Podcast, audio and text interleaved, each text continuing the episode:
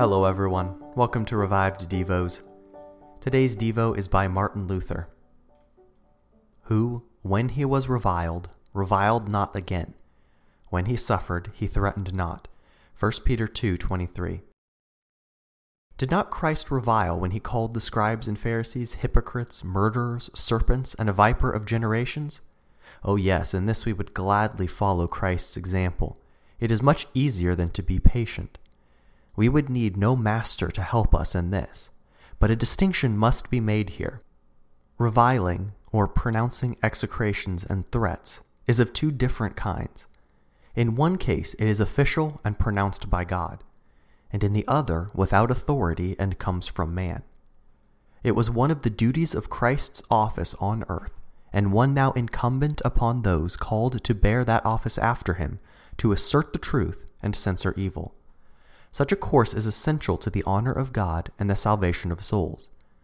Official chastisement is a work of divine Christian love.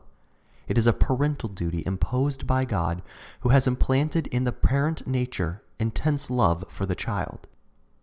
At the same time, if parents are godly and have proper affection for their children, they will not connive at nor let pass unpunished their disobedience so everyone may and should reprove when official duty or his neighbor's case requires it. It serves to reform the subject. Faithful are the wounds of a friend, but the kisses of an enemy are deceitful.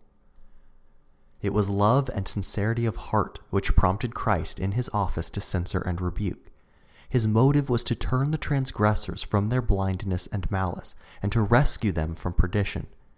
But having fulfilled his official duties, and the hour of his suffering having arrived, he suffered patiently, permitting his enemies to heap upon him all possible evil in return for his manifested love and blessing.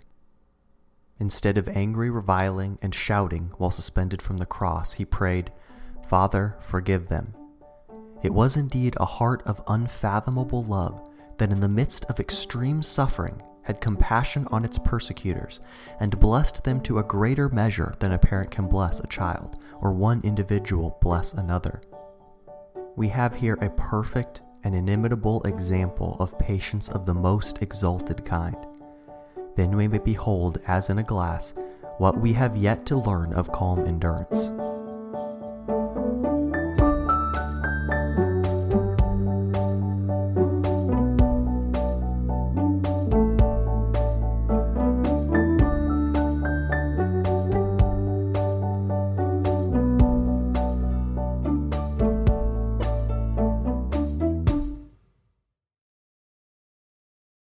When you need mealtime inspiration, it's worth shopping Kroger, where you'll find over 30,000 mouthwatering choices that excite your inner foodie. And no matter what tasty choice you make, you'll enjoy our everyday low prices, plus extra ways to save, like digital coupons worth over $600 each week. You can also save up to $1 off per gallon at the pump with fuel points. More savings and more inspiring flavors make shopping Kroger worth it every time. Kroger, fresh for everyone. Fuel restrictions apply.